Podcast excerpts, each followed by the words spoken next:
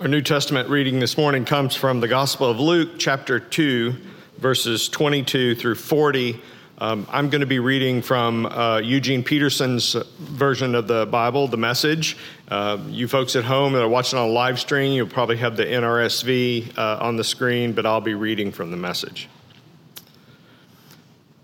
Then, when the days stipulated by Moses for purification were complete, they took him up to Jerusalem to offer him to God as commanded in God's law. Every male who opens the womb shall be a holy offering to God, and also to sacrifice a pair of doves or two young pigeons prescribed in God's law. In Jerusalem at that time, there was a man, Simeon by name, a good man, a man who lived in the prayerful expectancy of help for Israel. And the Holy Spirit was on him. The Holy Spirit had shown him that he would see the Messiah of God before he died. Led by the Spirit, he entered the temple. As the parents of the child Jesus brought him in to carry out the rituals of the law, Simeon took him into his arms and blessed God. God, you can now release your servant. Release me in peace as you promised with my own eyes, I have seen your salvation. It's not out in the open for everyone to see, a God revealing light to the non Jewish nation and of glory for your people Israel. Jesus' father and mother were speechless with surprise at these words. Simeon went on to bless them and said to Mary, his mother, This child marks both the failure and the recovery of many in Israel a figure misunderstood and contradicted, the pain of a sword thrust through you. But the rejection will force honesty as God reveals who they really are. Anna the prophetess was also there, a daughter of Phanuel from the tribe of Asher. She was by now very old. She had been married seven times and a widow for 84. She never left the temple area, worshiping night and day with her fasting and praying. At the very time Simeon was praying, she showed up and broke into an anthem of praise to God and talked about the child to all who were waiting expectantly for the freeing of Jerusalem. When they finished everything required by the law, they returned to Galilee in their own town of Nazareth. And there the child grew strong in body and wise in spirit, and the grace of God was on him. Let us pray. Gracious and loving God, as you led Simeon to embrace the infant Jesus, guide us, Holy Spirit, by your gracious light, that we may welcome your saving word. Amen. It seems to me that Christmas is a time that we do a lot of counting. In the beginning, it's how many days until Christmas, or how many days until Christmas break. How many boxes of ornaments and decorations are there in the attic? How many miles is it to Grandma's house? And then after Christmas, we continue to count. How much money did we spend? How much do we have left? How many days till school starts? Or how many days till we go back to work? How many pounds did I gain? How many hours will it take me to get back home? Mary, the mother of Jesus, is in our scripture reading today is doing her own bit of counting. Her magic number is 40. 40 days after the birth of her baby boy, she can return to the temple. Mary and Joseph were Jews, and the Jewish law required a woman to wait 40 days before she could re enter the temple, re enter the center of communal life in the Jewish world. Even today, the rituals around daily living in a Jew's life center around the ebb and flow of temple life. Now, according to Jewish law that we can find in Leviticus, a woman after giving birth was to set herself apart from her community for a prescribed period of time where she could not touch or engage in holy things or go to the synagogue on the Sabbath.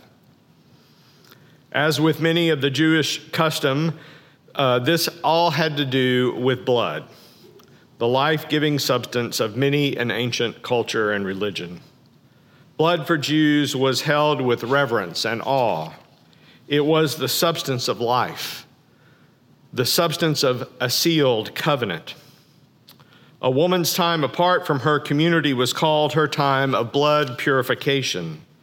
And that is the circumstances with which our Bible lesson takes place today. A faithful Jewish family trying to re enter their faith community, following the laws that thousands and thousands of Jewish families would have done the same thing. The other ceremony mentioned is a redemption of the firstborn son, which was also the custom. And when the time came for these rituals, there were specific things to do. For the blood purification, the woman was to bring to the temple a lamb for a burnt offering and a dove or a pigeon for the sin offering. The priest would sacrifice the animals on her behalf and declare the woman clean and ready for full community life. Now, if she did not have enough money to purchase a lamb, which they were very expensive, there was a poverty clause in the law that allowed a poor family to substitute a bird for the lamb.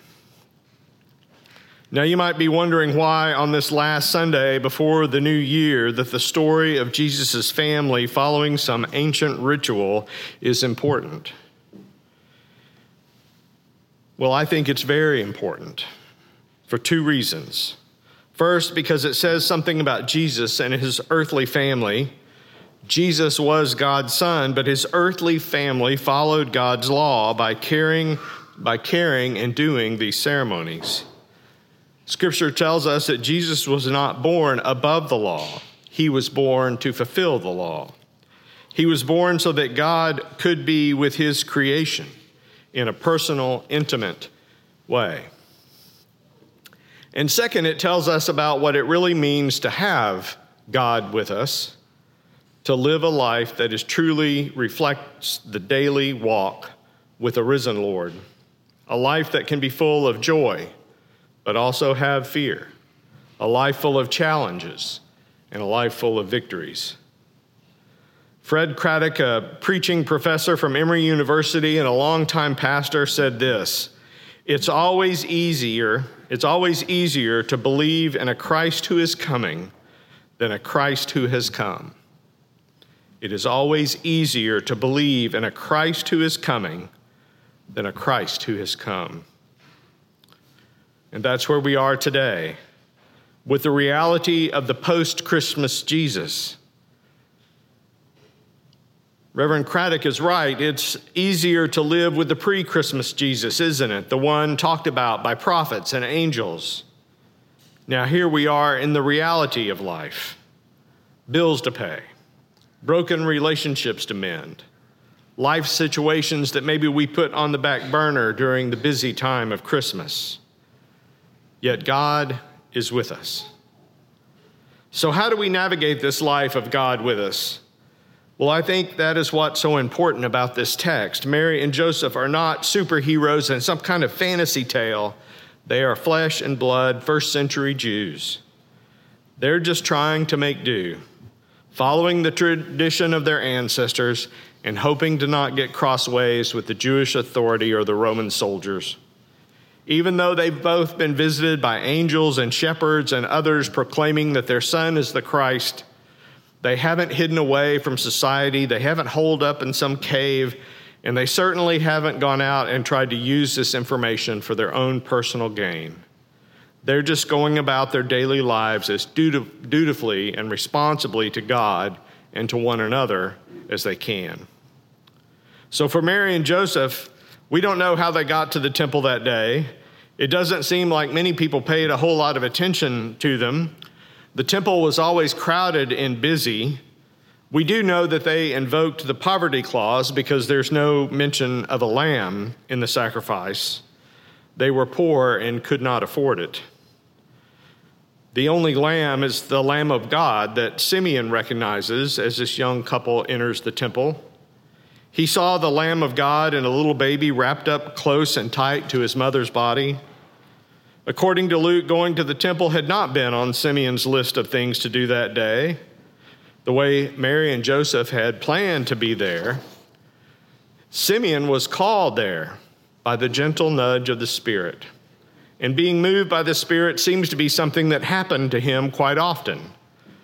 In just these two verses, the Spirit activity in Simeon's life is mentioned three times. In Jerusalem at that time, there was a man, Simeon by name, a good man, a man who lived in the prayerful expectancy of help for Israel.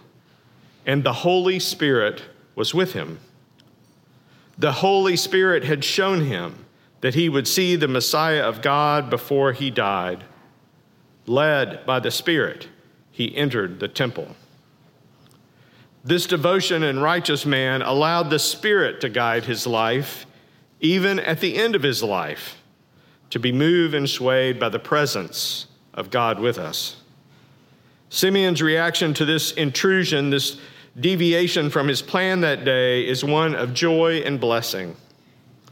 The first words he shares with Mary and Joseph are so beautiful that the early church made them into a hymn. You can find it in our hymnal. It's 545. It's called, Lord, bid your servant go in peace on this special day in the temple, it is not the chief priest, not the scribes or the Pharisees, the temple guards, or the Jewish authority that recognize this little bundle in its mother's arms, but it is a man in tune with God. A man who allows God through the Holy Spirit to lead him in his daily life. A man who recognizes the importance of the post Christmas Jesus. What were Mary and Joseph to make of this strange man, this obstacle in their way to see the priest? And while they were still reeling from Simeon and his words of praise and also of despair, another person appears to praise their son, Anna the prophetess, who lives in the temple night and day praising God.